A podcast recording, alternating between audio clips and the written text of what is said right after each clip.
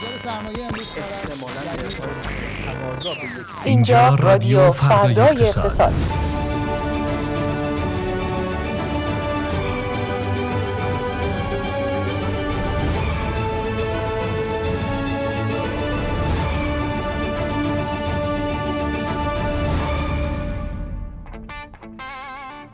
به نام ایزد خانم ها آقایان خوش آمدید به رادیو فردای اقتصاد امروز 28 تیر ماهی که ما داریم این برنامه رو برای شما ضبط می‌کنیم.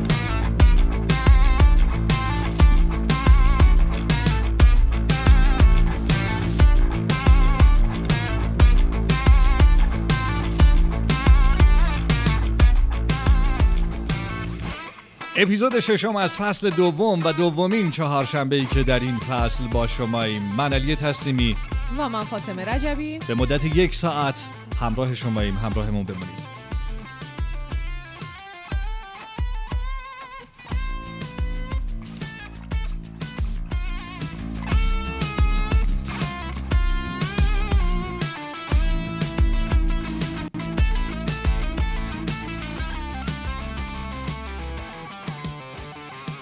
سریع همین ابتدا. بازار سرمایه ها با ما باشید. می‌خوایم با سروش بهرامی نگاهی داشته باشیم. به آخرین وضعیت بازار سرمایه که امروز هم نمی‌دونم باز قبل از اینکه ما برنامه رادیویمون رو شروع کنیم هم هر روز یه داستانی تو بورس بود یا به نه. میمنت و مبارکی مقصر ماییم آره اصلا خیلی عجیبه. من امروز دوباره. داشتم نگاه می‌کردم خبرها رو می‌دیدم.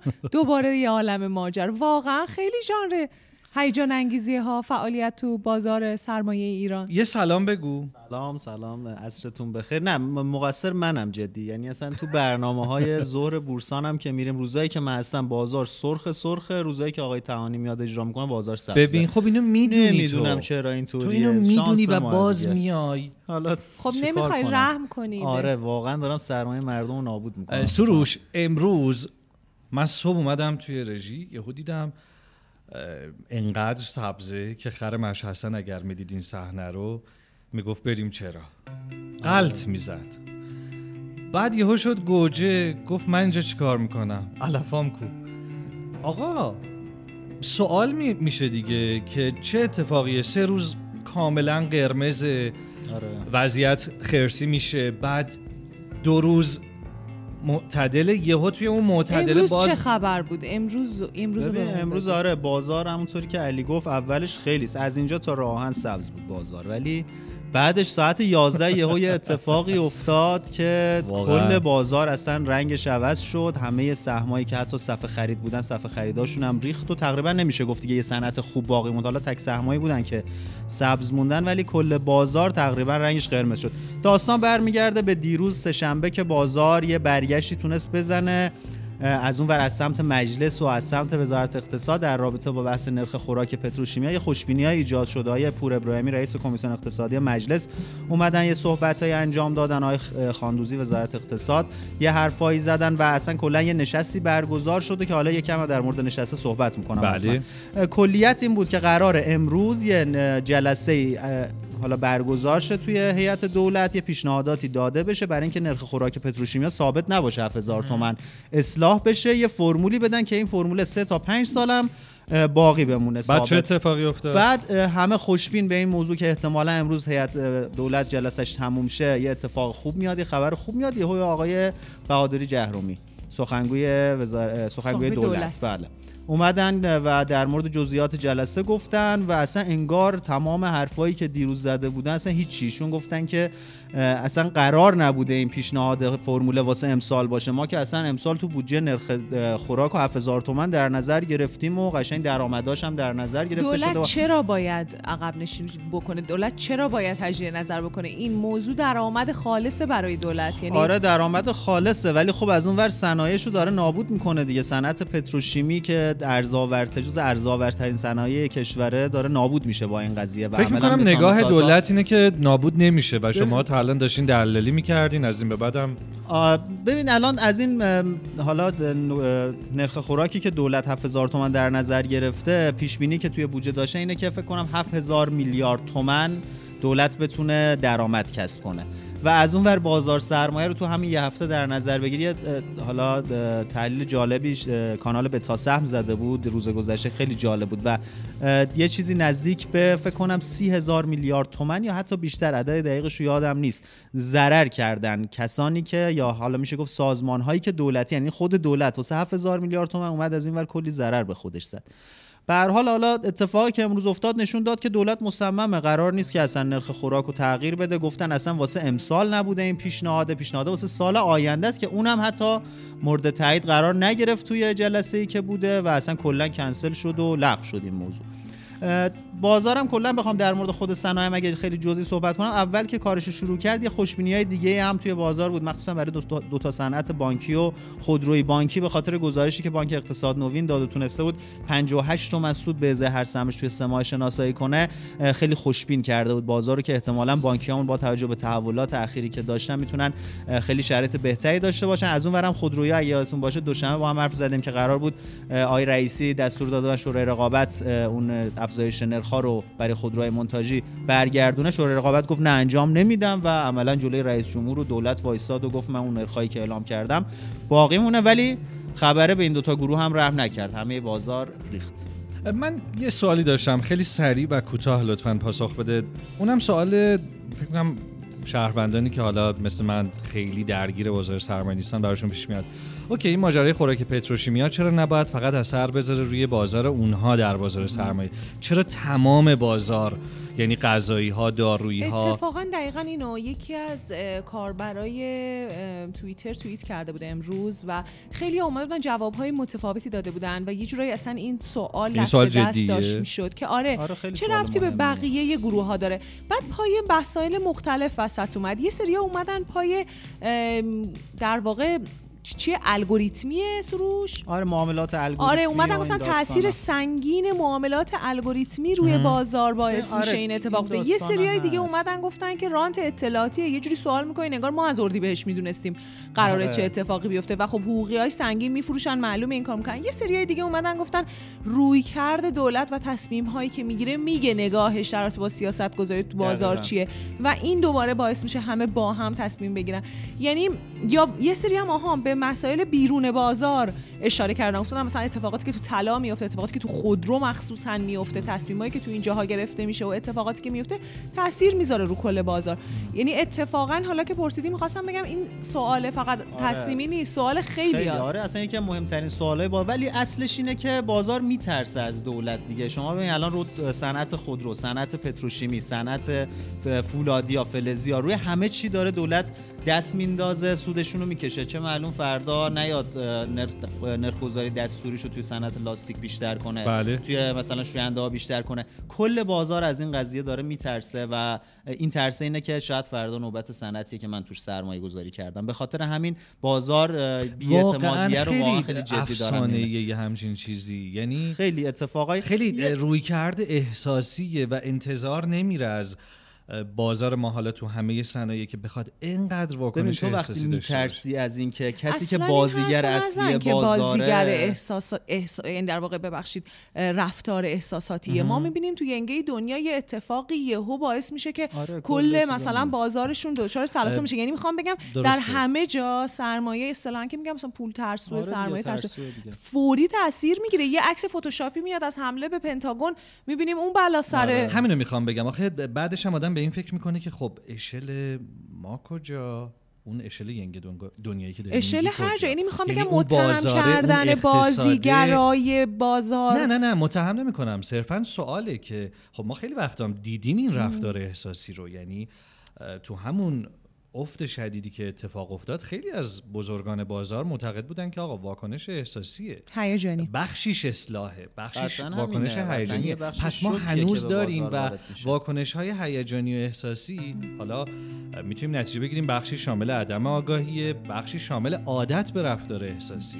باید به مناسبت سلسله اتفاقات اخیر گفتگو مشتی تر داشته باشیم آره در این مورد که البته بچه های گروه بورس فردای اقتصاد هر روز تقریبا دارن از خجالت آره همه این اتفاقات تو برنامه های مختلف حالا من یه دو تا نکته بگم اینجا. یکی اینکه یه اتفاق خیلی بدی که توی نشست دیروز افتاد این بود که آقای پور ابراهیمی یه جایی توی صحبتاش گفت گفت ما خبر داریم که یه عده از بدنه خود سازمان بورس از اتفاقی که نامه‌ای که توی 17 بهشت منتهی حالا باعث شد که بازار بریزه خبر داشتن. این خیلی اتفاق بدی بود و خبر ناراحت کننده بود. یه جایی هم گفتن به آقای عشقی که اسامی رو اعلام کنین. آقای عشقی برگشت گفت که اعلام اسامی کاریو درست نمی‌کنه. یه جورایی انگار سازمان داره وظیفه‌ای که داره رو انجام نمیده. اصلا وظیفه سازمان نیست که تشخیص بده کار درستیه یا نه. یه اتفاق خلاف قانونی رخ داده و طبق قانون باید البته انتشارش رو هم در واقع طبق رویه قانونی باید انجام آره به هر حال هست. ولی خب این اتفاق هست. یه نکته جالبی هم راجع به همین حرفا. من خیلی تلاش می‌کنم. بازارا رو هم نگاه نکردیم اونا آره خیلی سریعتر. من اینم بگم در مورد همین رفتم من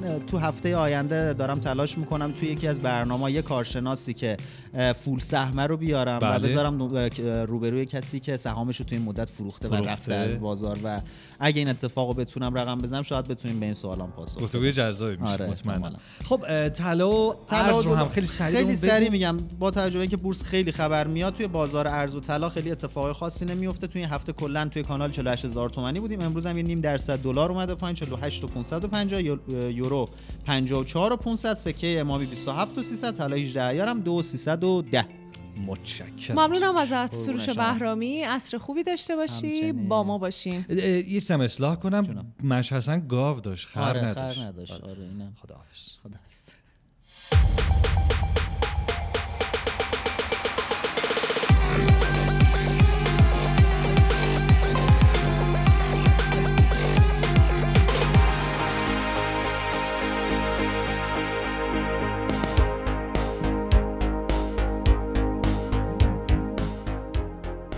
وقتشه که بریم و با فاطمه رجبی ببینیم که چه خبره.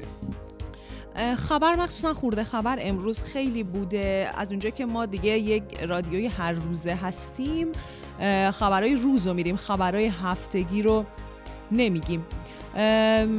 خبرگزاری رویترز به نقل از یک مقام آمریکایی نوشته که آنتونی بلینکن وزیر خارجه آمریکا دیروز یه سند معافیت امضا کرده که به عراق اجازه میده بدهیش رو بابت مصارف برق و گاز ایران به ایران در واقع مصارف برق و گاز عراق به ایران پرداخت بکنه. این اولین باره که آمریکا اجازه میده چنین پولی به حساب های بانک هایی بجز بانک های عراق پرداخت بشه. یعنی خود پوله بیاد دیگه؟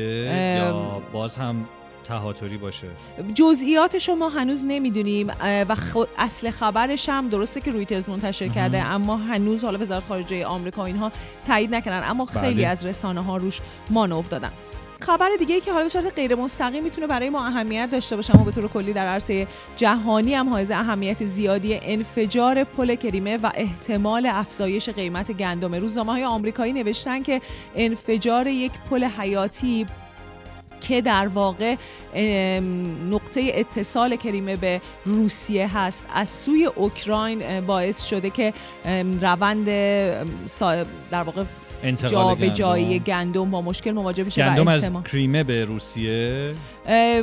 و هر دو گندم از روسیه به کریمه و صادراتش به بقیه. و در واقع خود گندم اوکراین.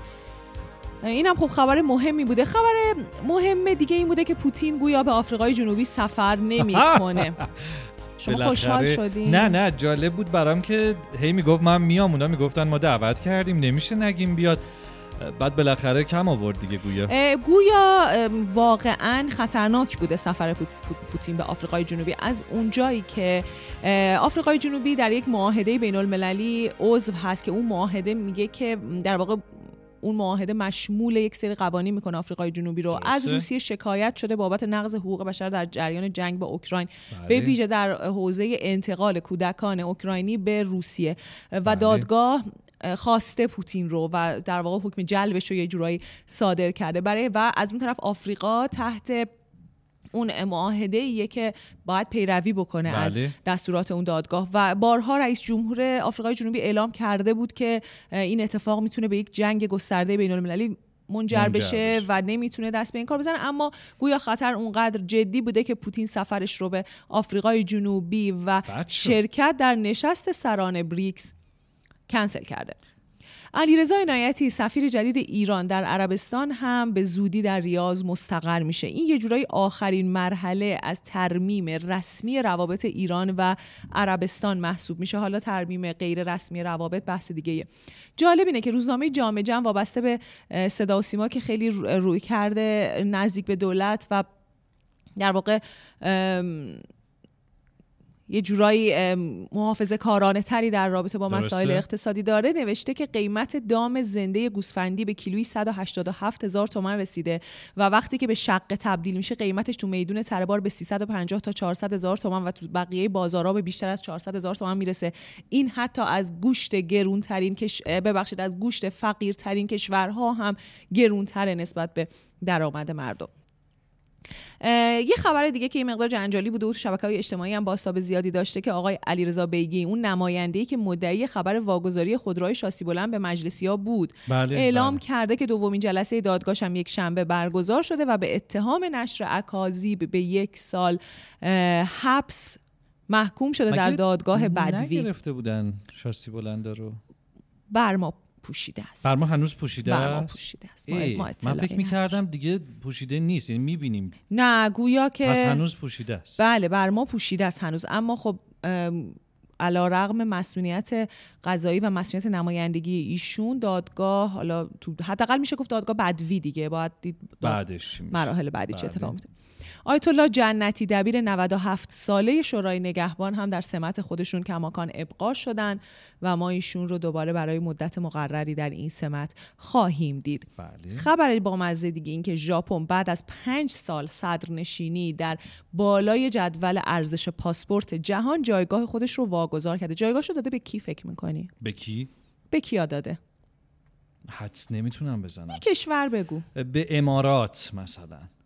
داره تقلب آقای خبازی نه نه داره نه, نه, تقلب. نه. اینو من خودم برای. چی به امارات؟ اصلا؟ امکان نداره. به سنگاپور. من شهروندان ژاپن بودم جامو می‌دادم امارات. شهروندان سنگاپوری با دسترسی بدون ویزا به 193 کشور حالا قوی ترین پاسپورت جهان رو دارن. بسیار. بدون ویزا می‌تونن برن 193 کشور. خیلی اینم از اون خبرایی بود که با اینکه اصلا جایگاه ایران هم بگم. ولی نه ما یه جایش هستیم. الان؟ میگم ما کجاشیم. ما اه، 92 شیم 92 شیم آره، ما فقط خوبه. به 44 نه اصلا کشور. هم که تو عدداییم خوبه دیگه. بله. یه عددی دیگه به هر حال. 92 ایم ما. خب. جالب این که در واقع خبرگزاری دولت اعلام کرده یه حساب کتابی کرده. این از این جهت که خبرگزاری دولت هم جالبه. بله. که یه خانواده چهار نفری برای یه وعده املت که شامل یک کیلو گوجه، 8 تا تخم مرغ، سه تا نون بربری یه خانواده چهار نفره یعنی هر آره. نفر دو تا تخم مرغ رو بزنه. و بخوره دیگه تو روز آره نه دیگه هر وعده نه ببخش هر وعده. اگر هر وعده هر سه تا وعده یه چیزی تو حد املت بخوره یعنی اصلا سراغ گوشت و مرغ و برنج و اینجور چیزا نره, نره. میفته پاش ماهی 5 میلیون و 400 هزار جدا بله. حساب کن خودشون گفتن دیگه آره دولت. اینو دیگه خبرگزاری دولت داره میگه و یه خبر رو جا. انداختین بگو. گفتین حراج. امکان نداره. حراج تهران هنوز واقع نشده که آقای میشه. دیگه جمعه. جمعه واقع میشه. ما تو فردای اقتصادم حالا به حاشیه‌های بامزش آره می‌پردازیم. چون عدداش خیلی جالبه. گرونترین تابلو گرونترین تابلوی حراج تهران تابلوی 130 در 80 سهراب سپریه که من خیلی این تابلو رو دوستش دارم. طبقه بالا یکی سقوط آزاد کرد. یعنی صداشو نمی‌دونم شما هم شنیدین یا نه. قیمت پایه 17 تا 19 میلیارد می‌دونیم که از این. بیشتر میره دیگه البته من مطالعه که می‌کردم در مواردی حتی بوده که خود قیمت پایه یعنی اوضاع بله بله حراج خوب نبوده کسی حاضر نبوده مثلا آره، یا. حتی اصلا فروش نرفته تابلوی آقای. آقداشلو با قیمت پایه 70 7 تا 8 میلیارد و یک کار هم اثر جناب آقای مارکو گریگوریان با قیمت 5 تا 6 میلیارد قیمت پایه قیمت گذاری شدن اینا اثر ما ایشالا شنبه خدمتتون می‌رسیم. میگیم چیا شد تو جمعه حراج آره تهران و اگر هم این فرصت حاصل بشه در یک برنامه می‌خوایم بپردازیم مثلا اصلا به اینکه حراج تهران چطوری پدید اومده چه نقدهایی بهش وارده چه نقاط قوتی داره چرا حراج دیگری شکناش نداریم کیا بودن؟ بله متشکرم فاطمه بابت چه خبر بریم سراغ بخش گزارشات فرد اقتصاد یک فاصله کوتاه بگیریم. بازگردیم با خانم محبوب داوودی.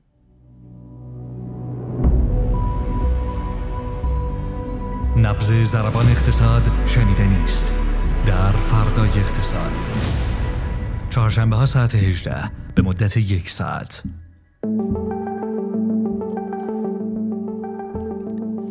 سلام با محبوب داوودی هستیم دبیر سرویس اقتصاد کلان فردای اقتصاد. در واقع هر چی که هر آتیشی زیر سر فردای در واقع تو فردای اقتصاد سوزونده میشه زیر سر همین سرویس اقتصاد کلان و بچه خانم داوودیه. سلام, سلام می‌کنم به ایشون. سلام خیلی ممنون که منو دعوت کردید به من از پشت صحنه اشاره می‌کنن که خانم داوودی میکروفون رو پیدا کنن.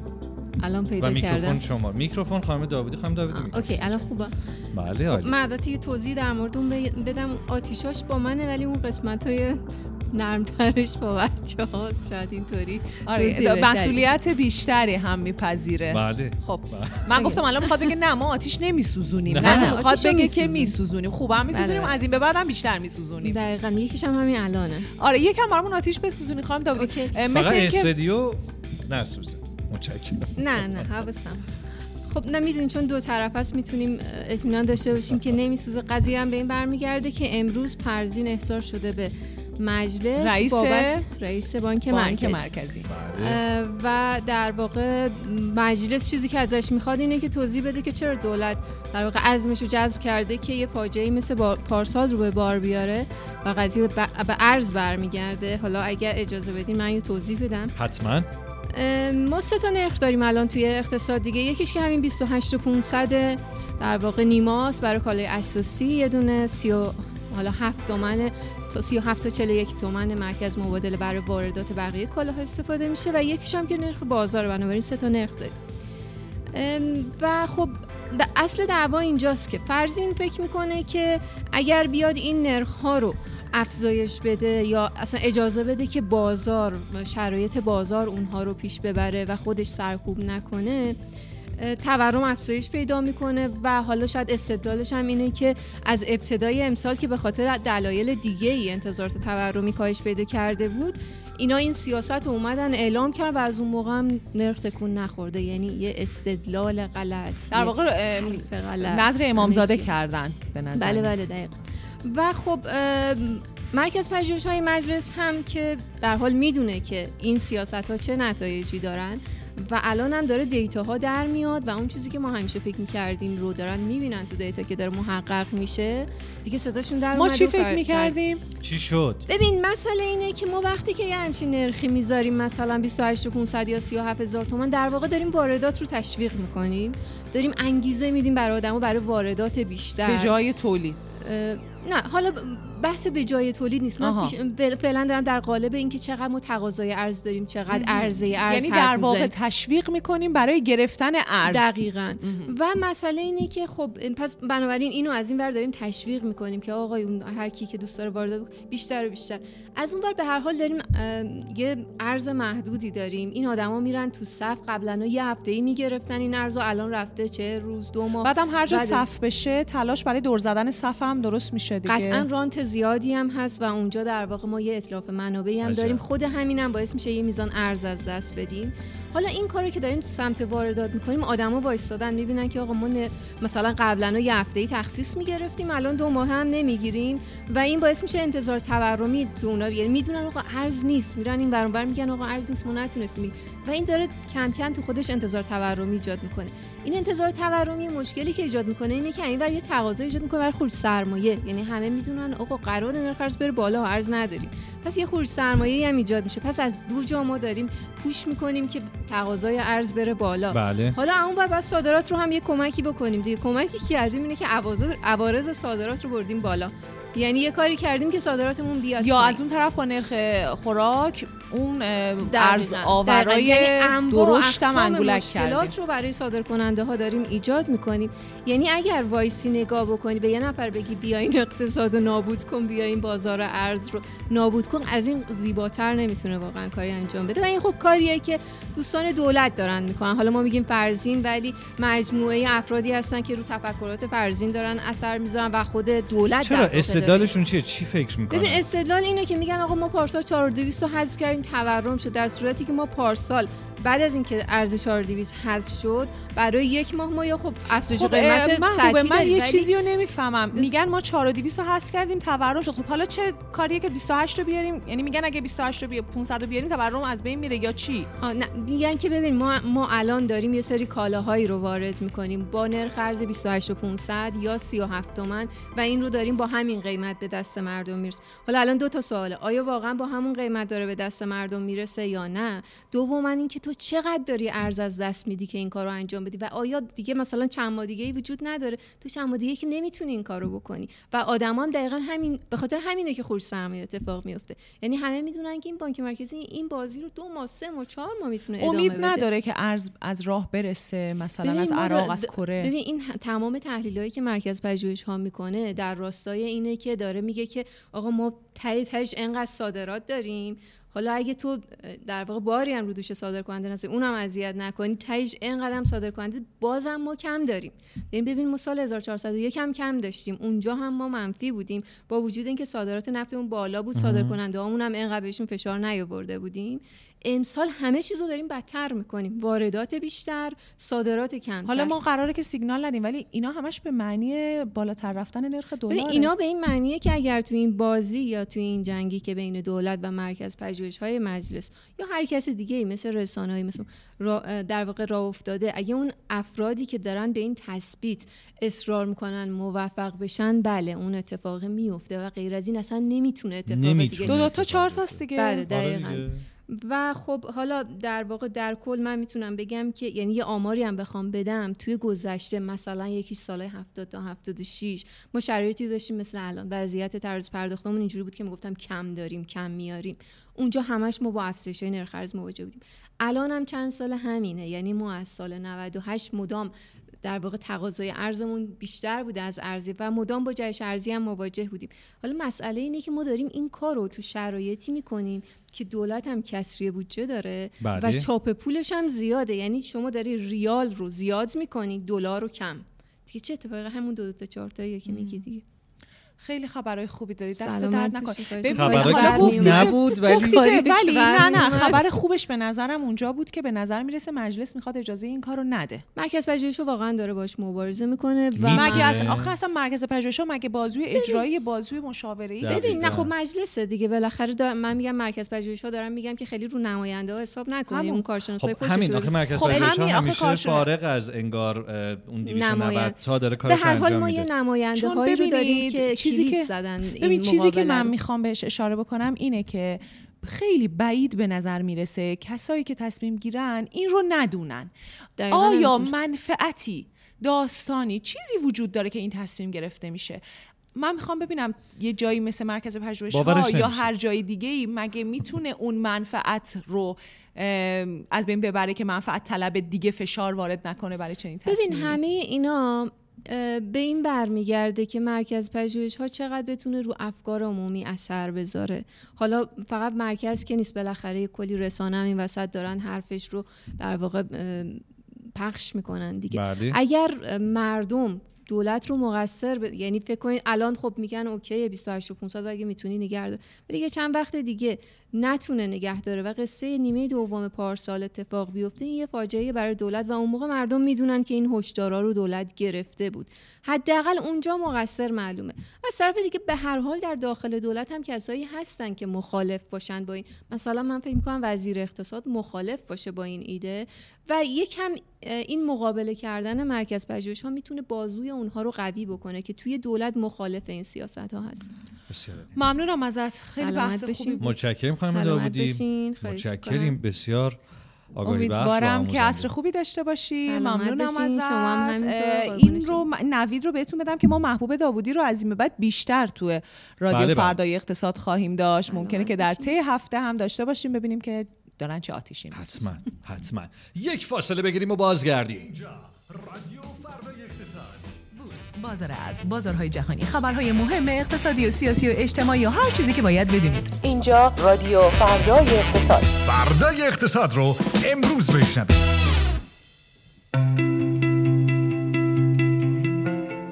بسیار عالی. این موسیقی به ما میگه که باید سری بزنیم به فضای مجازی با خانم رجبی. خانم رجبی آقای تصنیمی اینجا هستم. فضای مجازی رو با هم دیگه دور بزنیم. یک به یکی دو تا از بحثاش از ابتدای برنامه اشاره شد. مثلا اون بحثی که سروش بهرامی بله. باهاش گپ زدیم در رابطش که آقا چرا وقتی بازار میریزه همش با هم میریزه. چرا خبر میاد در رابطه با پتروشیمیا؟ اون مثلا شرکت های با غذایی بانکی که نشستن در نون و ماستشون رو می‌خورن چرا میریزن؟ یکی از بحث های خیلی مهم که حالا بازش هم کردیم این بود. یه بحث دیگه بحثی بود که یک کاربری که خیلی همون میشناسیمش و قبلا هم سر اون بلوک سیمانی توییتشون خیلی سرسره راه انداخته بود. آقای همت قلی زاده این بار دوباره رو دوره حاشیه سازی و جریان سازی بودن و یه توییتی کردن که با واکنش مواجه شد. ایشون توییت کردن که اونایی که میگن قیمت برق ایرانی ها ارزونه و مردم به خاطر ارزونی برق مصرفشون بیشتره با دیدن نمودارهایی که منتشر شده ببینن که خجالت ببینیم که خجالت می‌کشن یا نه و تو سوراخ قایم میشن اینا نشون می‌داد که مصرف برق میانگین سرانه مصرف برق در ایران خیلی پایینه. در واقع جزء پایین پایینای جهانه. واقعا؟ آره خیلی آره آره تعجب آوره. ولی خب خیلی از اقتصاددان ها مثل آقای حامد قدوسی که معرف حضور همه هستن میزان دانششون ورود کردن و گفتن که این نگاه دقیقا پوپولیستی این نگاه دقیقا بازی با عدد هاست و نشون ندادن واقعیت به مردم اونجا که عدد می‌تونه گولمون بزنه. ایشون اومدن گفتن که دقیقا بین مصرف برق و درآمد سرانه ارتباط زیادی وجود داره. گفتن که ما وقتی که می‌خوایم از یک داده و دیتایی نتیجه گیری بکنیم باید عوامل دیگر رو کنترل بکنیم. و این در واقع تو روش تحقیق و روش تفسیر دیتا ها خیلی اهمیت داره. اومدن گفتن اتفاقا وقتی ما میایم نسبت مصرف برق و درآمد سرانه رو می‌بینیم می‌بینیم ایران یکی از پر مصرف ترین کشورهاست. یعنی اینکه با وجود اینکه مردم درآمد سرانه پایینی دارن یعنی رفاه کمی دارن اما اوورت برق مصرف می‌کنن. یعنی داشتن می‌گفتن که وقتی که از اون زاویه نگاش کنیم بقیه عوامل رو کنترل کنیم ببین چطوری عوض میشه نتیجه. و حالا بماند که خیلی بحث و داد و بیداد بین دو طرف شکل ولی نکته جالبش واقعا همین بود که چطور نمودارها یهو می‌تونن با ورود یک فاکتور یا کنترل یک عامل یهو نتیجه مطلقا متفاوتی داشته باشن. یه توییت دیگه که خیلی توجه منو جلب کرد توییت آقای مجید شاکره بود. ما ایشون رو خب به عنوان کسی که خیلی وقتا نزدیک بیشتر به گفتمان دولت مستقر مستقر فعلی می‌شناسیم. اما جالب اینه که ایشون هم علیه این مدل فرایند دلار زدایی امروز توییت کردن و نوشتن که ته این مسیر دلار زدایی اونم با این کیفیت بسیار نازل فنی در ایده و در اجرا ویرانیه. در واقع همین چیزی که یه جورایی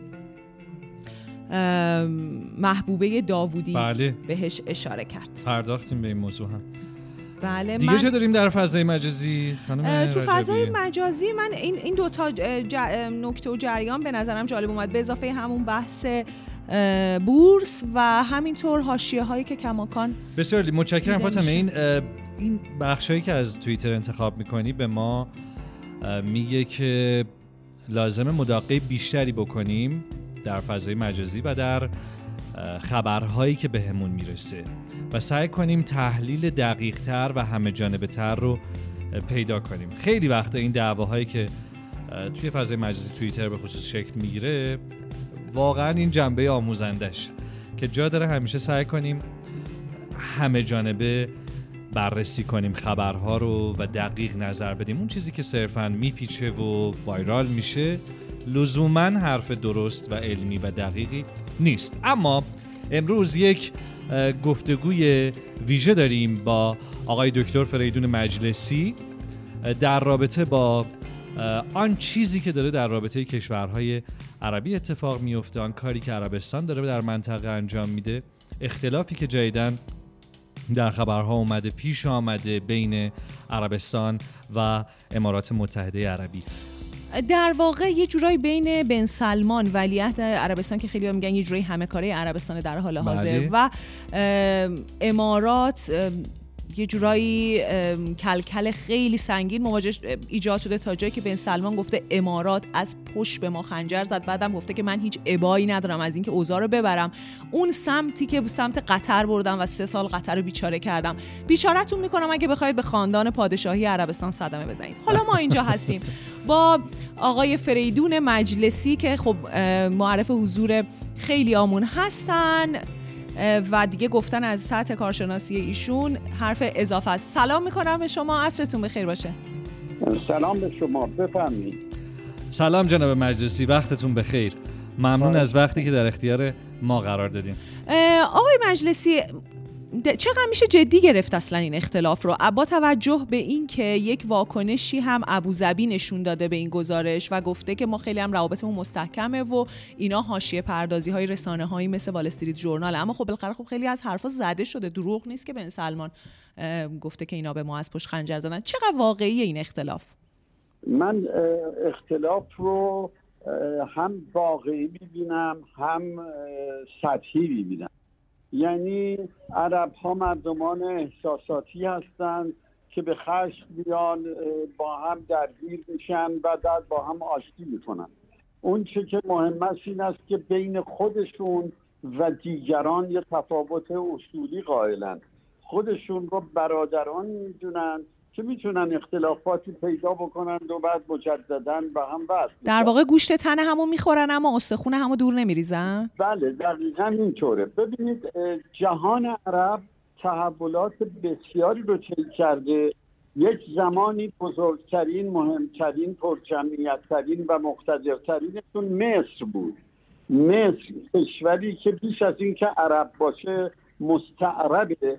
ولی با این حال اصلا نسیونالیسم عربی رو عبدالناصر رهبری کرد و و مصر رو ولو شده به صورت تبلیغاتی اینها در زمانی که بقیه جهان عرب دچار فقر و فاقه بود. از جمله عربستان مصر سروری داشت. اکنون سروری با اون کسی که ثروت بیشتری در اختیار داره. دیگران چه به کمکش دوختن؟ و این ثروتمندترین کسی نیست جز عربستان سعودی بعد از عربستان هم امارات ولی هیچ کدومشون از اینها نیاز این سه کشور بزرگ ثروت. یا می‌تونیم بگیم پنج کشور عضو شورای خلیج فارس کویت و عربستان و امارات و مسقط و عمان. و قطر اینها حالا من بحرین رو به عنوان یک قدرت کوچکتر بیشمارم درگیر کنم اینها همشون ثروتمندن. نیازمند مثل دیگران به ثروت اینها نیستن.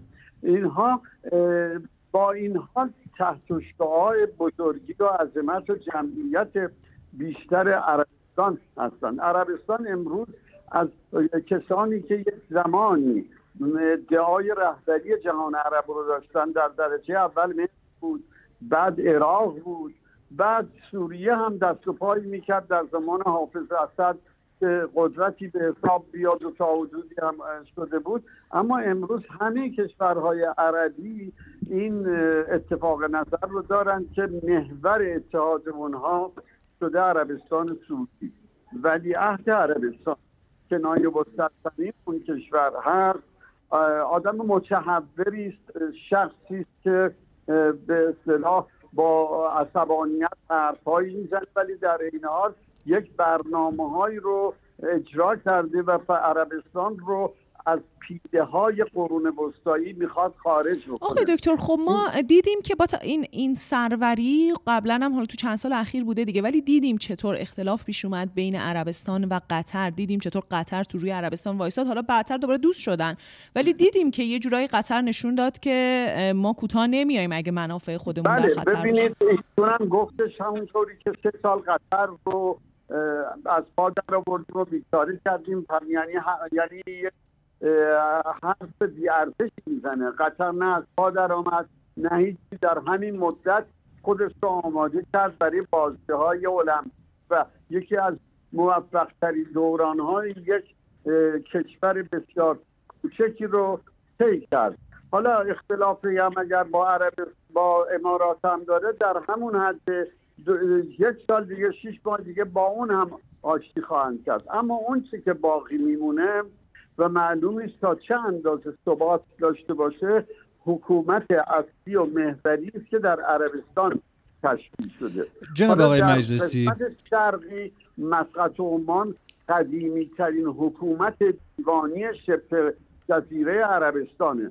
تمام این امارات و اینها هم زمانی بخشی از مسقط و عمان بودن. ولی اونها با یک متانتی دارن راه خودشون رو طی می‌کنن وارد این درگیری ها نمیشن. یه دلیلش هم اون قدیمی بودن نظام حکومتی به اصطلاح مسقط عمان هست.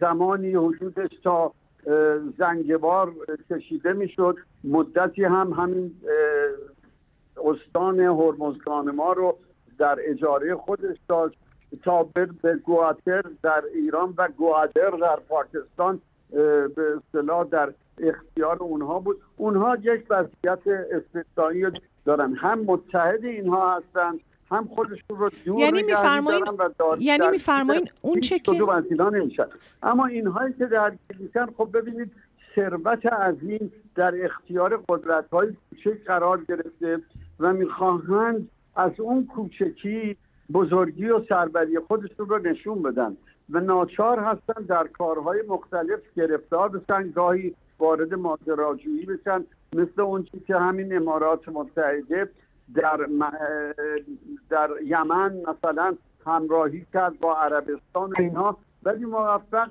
نشد.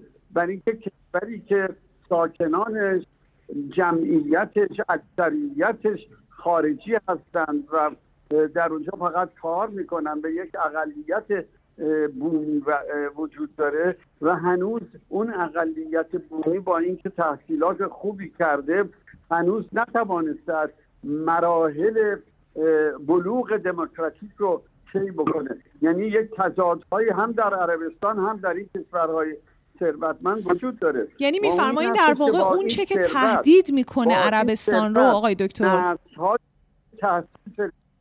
و تحصیلات خوبی هم انجام دادن و برمیگردن در مراتع بین المللی بهترین زبان صحبت می‌کنن. اما این تحصیل کردگان یک تضاد میآفرینند و اون این هستش که به یک بلوغ سیاسی می‌رسن و به کشورهای خودشون میگن که باید رفتارهای به اصطلاح استبدادی سنتی رو هم کنار بذارن و با یه ملت تحصیل کرده و پیشرفته باید یک معیارهای پیشرفته و فرهنگ بالاتری که بالاترینش دموکراسی هست رعایت بشه در اونجا هست که تضادهای اجتماعی حتی در این کشورهای باثبات ثروتمند و پیشرفته از لحاظ مادی در آینده بروز خواهد کرد. آقای دکتر یعنی میفرمایین اون چه که در, در حقیقت می‌تونه عربستان رو تهدید بکنه نه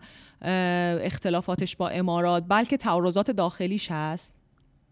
عربستان رو می‌کنه. نظام حاکمه در عربستان رو بله و سوال دیگه این که سوال آخر من هست این که اگر ما بنا رو بر این بذاریم که اختلاف بین عربستان و امارات حالا بیشتر پا بگیره عمیقتر بشه و کار به جایی که در رابطه با قطر رسید برسه آیا ایران این فرصت رو داره که همونطور که به قطر نزدیک شد این بار علیه یکی از طرفین به دیگری نزدیک بشه و یه جورایی بتونه که منافع ملی خودش رو در این زمینه تعمین بکنه و تقویت بکنه یا اینکه نه ایران توی این بازی خیلی نزی نفع نزی ضرره.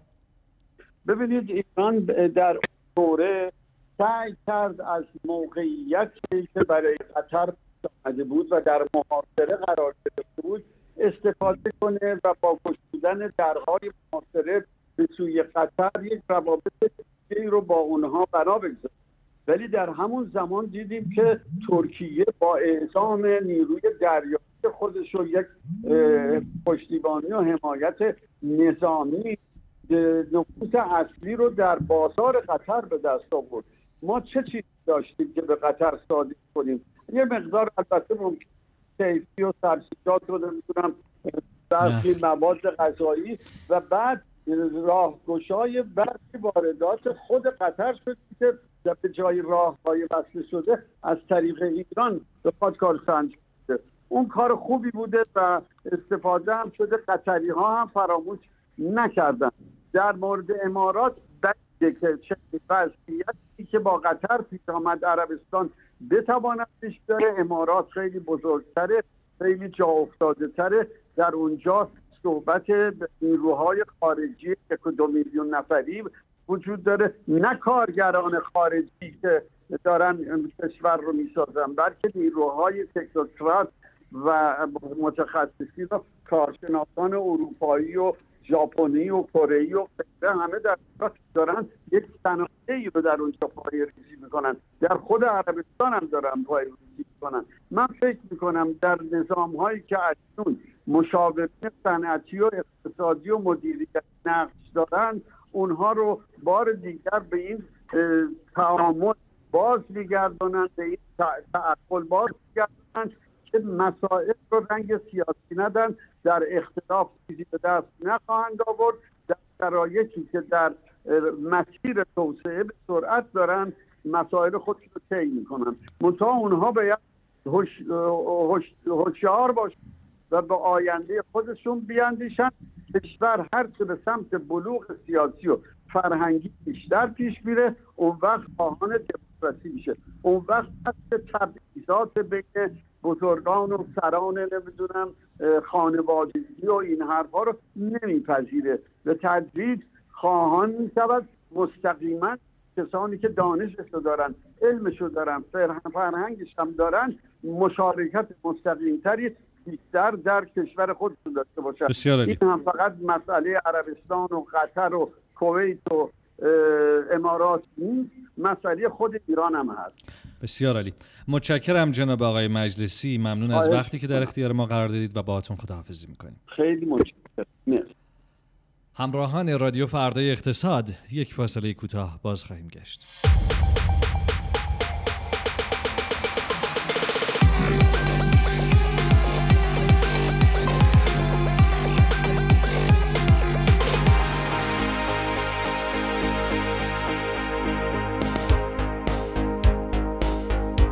بسیار عالی شنونده رادیو فردا اقتصاد هستید. این ماجرای رفتارهای جدید اعراب در منطقه جای بحث زیادی داره.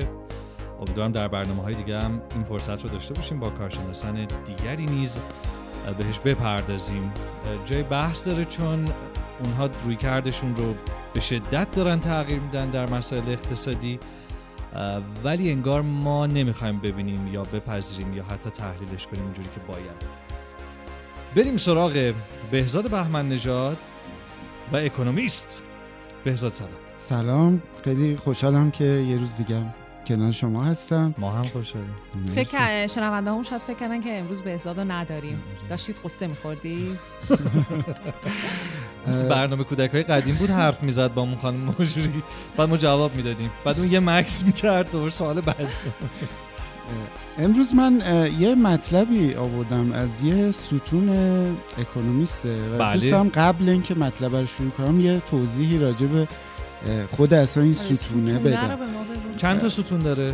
ببین کلا اکونومیست یه سری ستونهای ثابت داره که خیلی جالبه. انگار مثل برنامه است. یعنی انگار برنامه. مثلا شما وقتی که این ستون رو می‌شناسی می‌دونی که تو این قرار راجع به این موضوعات صحبت بشه این مستقل از این که تو چه صفحه ای هست و چه جوریه بله. و یه اسکگذاری های خوبی داره. این ستون ستون بارتلبیه. من خیلی دوست دارم این ستون رو تقریبا هر هفته می‌خونم و حالا امروز فرصتش هست یه کوچولو توضیح میدم که اصلا اسم گذاریش چیه و حالا شاید تو هفته آینده اگر مطالبش جالب بود برای مخاطب ها بازم به این ستون برگردیم. عالی میشه.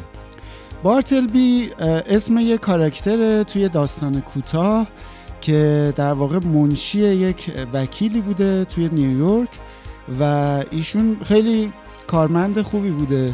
هر چی کار این بهش می‌داده کارهای سنگین و کارهای عجیب غریب و هر چی کار می‌داده این نه نمی‌گفته منشی همه این کارا رو انجام میده. تو بودی رجبی. یهو و یهو از یه جایی انگار صبح شب خواب نما میشه صبح پا میشه و دیگه هیچ کار جدیدی انجام نمی‌داد کنید. و یه. اس... دیدی تو؟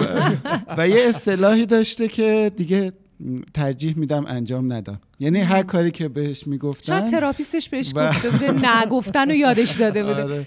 و این ستون کلا به این روابط کارفرمایی کارمندی ارتباط بین کارمندا اینها و به سبک اکونومیست. نه اینکه مثلا نمی‌دونم چه کار کنیم کارمند خوبی باشیم چه کار کنیم نمی‌دونم فلان اینا. و خیلی هم نویسندش حالا حداقل تا جایی که من خوندم آوانگارده. و این ستون از سال 2018 را افتاده. یعنی حدودا پنج ساله که داره تو اون ستون نوشته میشه. پنج سال. آره و باز والا قدمت نداره نسبت آره، به نسبت به- آره ولی درست حسابی مطلب مطلب. خیلی جدیدیه دیگه یعنی آره نگاه خیلی جدیدیه. باحاله حالا من یه مقاله که ازش انتخاب کردم برای این هفته عنوانش اینه میگه که آقا چرا وفاداری کارمندان ممکن است انحرافی باشد و میگه که این خیلی نگاه یعنی متفاوت گولت بزنن نه میگه که آقا این وفاداری که یه کانسپتی خیلی ارزش خیلی قدیسه. و اینا میگه که این چرا ممکنه که این شما رو به انحراف بکشونه. آها. و میگه این از همون روز مصاحبه شروع میشه. میگه شما وقتی میری مصاحبه کاری اولش با شرکت شما شروع می‌کنی. میگه شما بهتره مثلا اینجوری کنید یا وسط های مصاحبه یهو ممکنه که شما علاقمند بشی به شرکت و بگی که خب بهتره از این به بعد این کارو بکنیم. ما این ماه اون وفاداریه رو در واقع یه حس خوشایندی میاره برای اون حالا اون کسی که داره مصاحبه می‌کنه و بگی که آها ببین این نیروی وفاداریه. ولی میگه که آقا اساسا وفاداری خیلی جاها معنی داره. مثل رابطه دوستی مثل در واقع بین اعضای خانواده مثل حتی بین طرفدارای مثلا یه باشگاه فوتبالی. این وفادار. ولی میگه شما تو شرکت قضیه خیلی پیچیده است و بیشتر رابطه بده بستونی داری. میگه شما هیچ وقت از رفیقت نمیگی که به من یه گزارش عمل کرد بده. یا ببینم پارسال چند بار زنگ زدی آره. و یا چند مثلا- بار تو زنگ زدی؟ چند آره. بار من بگی مثلا ما مشکل خوردیم می‌خوایم کاهش هزینه بدیم شما رو تعدیل کنیم الان روابطمون رو. آره. و میگه که این کانسپت غلط. و این چیزی که ما به اشتباه چیز کردیم و میگه که اصلا اساسا بین این وفاداری یه چیز دو طرفه است دیگه. بله. میگه شما وفاداری به یه شرکت ولی اون شرکت هیچ سنسی نداره. ببین اتفاقا من این وسط چیزی بگم یه اعتراف می‌خوام بکنم. من همیشه تو مخم بود که این فرهنگ سازمانی جدیدی که این استارتاپ ها هم دارن بهمون میدن و خیلی هم همه چیش خوبه. طرف میگه ما یه خانواده ایم. من همیشه دوست دارم بگم نه نیستیم عزیزم. ما خانواده نیستیم. گفتم این رجبی. ما, ما خانواده نیستیم. من کارمند شما هم. تا وقتی که بنفیت داریم اینجا میمونیم. احترام هم هم داریم. ولی من اکونومیست جلو همین بابام روی کرد و دراز تشویق می‌کنه دیگه. یعنی داره میگه این آره روی کرده در- درست‌تر و حالا این. روی نه اتفاقا یه مقاله قبلا داره که اصلا اینو استفاده خیلی هم نکنید و اینا. ولی این ما خانواده نیستیم. این ما از هم متنفریم. میگه میگه اتفاقا شما این حس تعلق به خاطر همین هم هست. چون شما به شرکت که احساس تعلق می‌کنی شرکت احساسی نداره که خب دیگه. به خاطر این شما معمولا حس تعلق هم به یا به تیم داری یا به مثلا به. رئیس داری یا به کارت خب، به- داری. به, به اون مثلا به بین افراد شکل می‌گیره معمولا. و این هم هست که مثلا یهو مدیره میره یه تعدادی باهاش مثلا خارج میشن میگن یه ما حسی به این شرکت نداریم. و میگه که حالا یه بود خیلی جالبی رو مطرح می‌کنه میگه وفاداری زیاد یعنی تو ماچ وقتی میشه این وفاداری. یه هزینه هایی داره. یه بررسی کردن مثلا تو سال 2020 اه، کارکنایی که تو شرکت آمریکایی رفتن یه شغل جدید اینا به طور متوسط رشد درآمدشون رشد حقوقشون بیشتر بوده از اونایی که انگار تمدید کردن. قراردادشون رو. بله. و میگه این تمدید لزوما دستاوردی هم نداشته که مثلا موقعیت اینا رو در آینده بهتر حفظ بکنه یا مثلا پاداش خاصی داشته باشه. میگه این اولین هزینه است. یعنی وقتی شما هی به این وفاداری فکر می‌کنید. دومیش میگه که مدیرا به افرادی که به اصطلاح وفادارترن به مجموعه کار بیشتری میدن بدون اینکه پرداختی بیشتری بکنن. تهش مثلا حالا مسخره می‌کنه میگه که یک هفته مرخصی بیشتر بابت 25 سال خدمت در این شرکت. و میگه این اصلا قابل جبران نیست و میگه اتفاقا مدیرها کسی که بدون توقع برعکسش هم یعنی هست. کسی که بدون توقع هی کارهای بیشتری می‌کنن رو به عنوان افراد وفادار هی بهشون معرفی می‌کنن و اینا. و میگه که آقا شرکت ها باید بیان درست حسابی و مثال میاره. میگه نتفلیکس یه کار خیلی جالب بود بر من. میگه که هر سال به کارکنانش میگه که آقا برید بر خودتون بازاریابی کنید قیمتتون رو تو بازار در بیارید. و بر اساس اون قیمته حالا بیاید با اچ آر یا حالا واحد منابع انسانی مذاکره بکنید نگاه پیشرویی واقعا.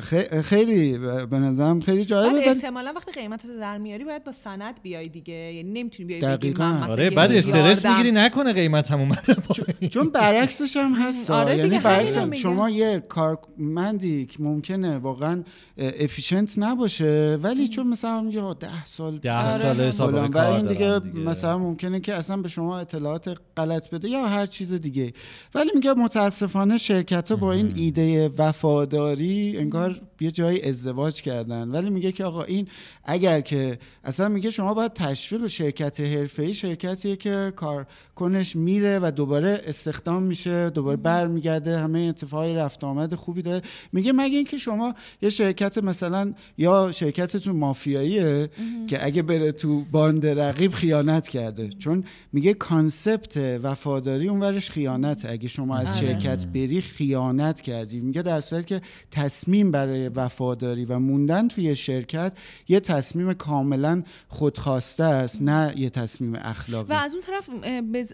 اینجوری هم می‌تونه به ضرر شرکت باشه که شرکت مثلا تو اگه بری چه خاکی تو سرش بریزه؟ در حالی که من اگر هر لحظه آماده باشم که نیروها دست بدم سیستممو یه جوری نگه میدارم که میری برات آرزوی موفقیت می‌کنم. من سیستمم جوریه که کسی در سطح تو رو حتما می‌تونم دوباره جذب بکنم. و البته میگه که خب در کل حالا جنبندیش اینه دیگه. میگه که آقا وفاداری کارکنان می‌تونه خیلی عالی باشه. میگه چون هم شرکت ها دوست دارن که با آدمای کار بکنن که آقا دو دو تا چهار تا لحظه ای نکنن. اگه یه قدم برداشتن همون درجا نگن. با فاکتورش رو از اون طرف خود کارکن من اینکه توی شرکت کار می‌کنم دوست دارم که اون کاره برام معنادار باشه و این عمرم رو که دارم تو این شرکت می‌ذارم احساس بکنم دارم سرمایه گذاری می‌کنم. و بنابراین وفاداری یک کانسپت خیلی خوبه. ولی اگه ببریمش تو بحث اخلاقی حتما اشتباه کردیم و میگه تو شرکتی باشید که اونجا حس خوب دارید باهاتون خوب رفتار میشه و هر موقع هم خواستید از یه شرکتی برید نه خیانته نه کار غیر اخلاقی. به خودتون وفادار باشین. آره هر کسی در وهله اول مسئول توسعه فردی خودشه و در برابر خودش رسالت داره اون دیگه. چیزی هم که تو گفتی دقیقا باید همه این نگاه رو داشته باشن که همیشه بدونی از تو بهتر قطعا هست. یعنی اصلا شکی نکنی تو اینکه هر لحظه از من بهتر هست. پس هیچ جایی به من وابسته نیست. وقتی این نگاه رو داشته باشی خود به خود نه تو اون نقطه قرار می‌گیری که خودت رو فارغ از هر فشار یا جاخالی بدونی. و هم این که در راستای توسعه قدم برمیداری چون می‌دونی آدمای بهتری از تو تو بازار هستن میری اونها رو پیدا می‌کنی و سعی می‌کنی خودتو به اونها برسی. کلا این concept وفاداری concept پیچیده ایه چون در عین حال از اون طرف خب ما داریم یه کار مشترکی می‌کنیم و اون تیم شدنه یه جورایی بین ما یک تعهداتی رو تعریف می‌کنه. بنابراین اگرچه که ما میگیم وفاداری به این شکل اخلاقیش طبق همین گزارش اکونومیست شاید خیلی هم چیز مثبتی برای هر دو طرف نباشه. ولی اوضاع انقدرم کلیر نیست. یعنی خیلی پیچیده ماجرا آره. پیچیده تر از این صحبت هست متشکرم بهزاد. من همیشه به این موضوع فکر کرده بودم ولی هیچ وقت به یعنی باز نشده بود برام و اینقدر مداقه درش یکی از خوبی های گزارش ها و کلا کارهای ژورنالیستی اینه که اون چی که تو ذهن خیلی از آدماس رو صورت بندی می‌کنه دیگه. مثلا میگم اکونومیست این ستون بارتلبیش حالا میگم ستونای جالب ترش که بر من جالب تر اینا رو سعی می‌کنیم که با هم مثلا اونایی که جالبه با هم بررسی کنیم. متشکرم شنبه دوباره با بهزاد بهمن نژاد خواهیم بود. برای اینکه ویژن اکونومیست هفته پیش رو رو به ما بده و با هم صحبت بکنیم درباره اینکه در طی هفته چه کار خواهیم کرد با اکونومیست. ممنونم ازت بهزاد بهمن نژاد. عصر خوبی داشته باشی.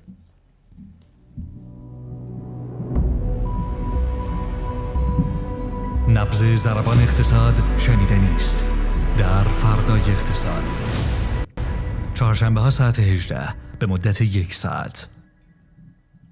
خیلی خوشحالیم که با همون بودید. شمایی که به ما وفادار بودید. همین الان حرفشو زدیم و تا این لحظه ما رو شنیدید ولی وفادار گرم. باشین ها. یعنی فراموش کنین اصلا اون قضايا رو. ما که آره، رابطمون ما که کار شرکت نیستیم. آره ما دوستت ببینین شما که به ما چیز پرداختی که ندارین. خدا رو شکر. ما هم به شما پرداختی نداریم. با هم دیگه یه گپی میزن یعنی ما گپ نر... نرن. پادکست رقیبمون رو گوش بدن. چیکار کنی نیست که.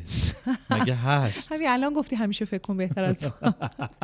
ممنونم از شما که یک هفته دیگه هم ما رو شنیدین. ما از این بعد باعث خوشبختیمونه که هر روز با شما هستیم غیر از پنج شنبه ها و جمعه ها با ما باشین. در هفته پیش رو آخر هفته خوبی داشته باشین و سعی بکنین که خوشحال باشین. همه اینایی که فاطمه گفت خداحافظ. تا شنبه و رادیو فردای اقتصادی دیگه میشه اپیزود هفتم. خداحافظ. اگه برسه فردا. اینجا رادیو فردای اقتصاد.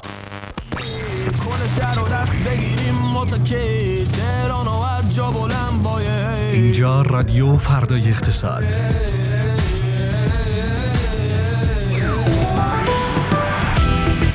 تیترهای روزنامه ها بورس بازار ارز بازارهای جهانی خبرهای مهم اقتصادی و سیاسی و هر چه که باید بدانید. نبز زربان اقتصاد شنیدنی است در رادیو فردای اقتصاد. چهارشنبه ها ساعت 18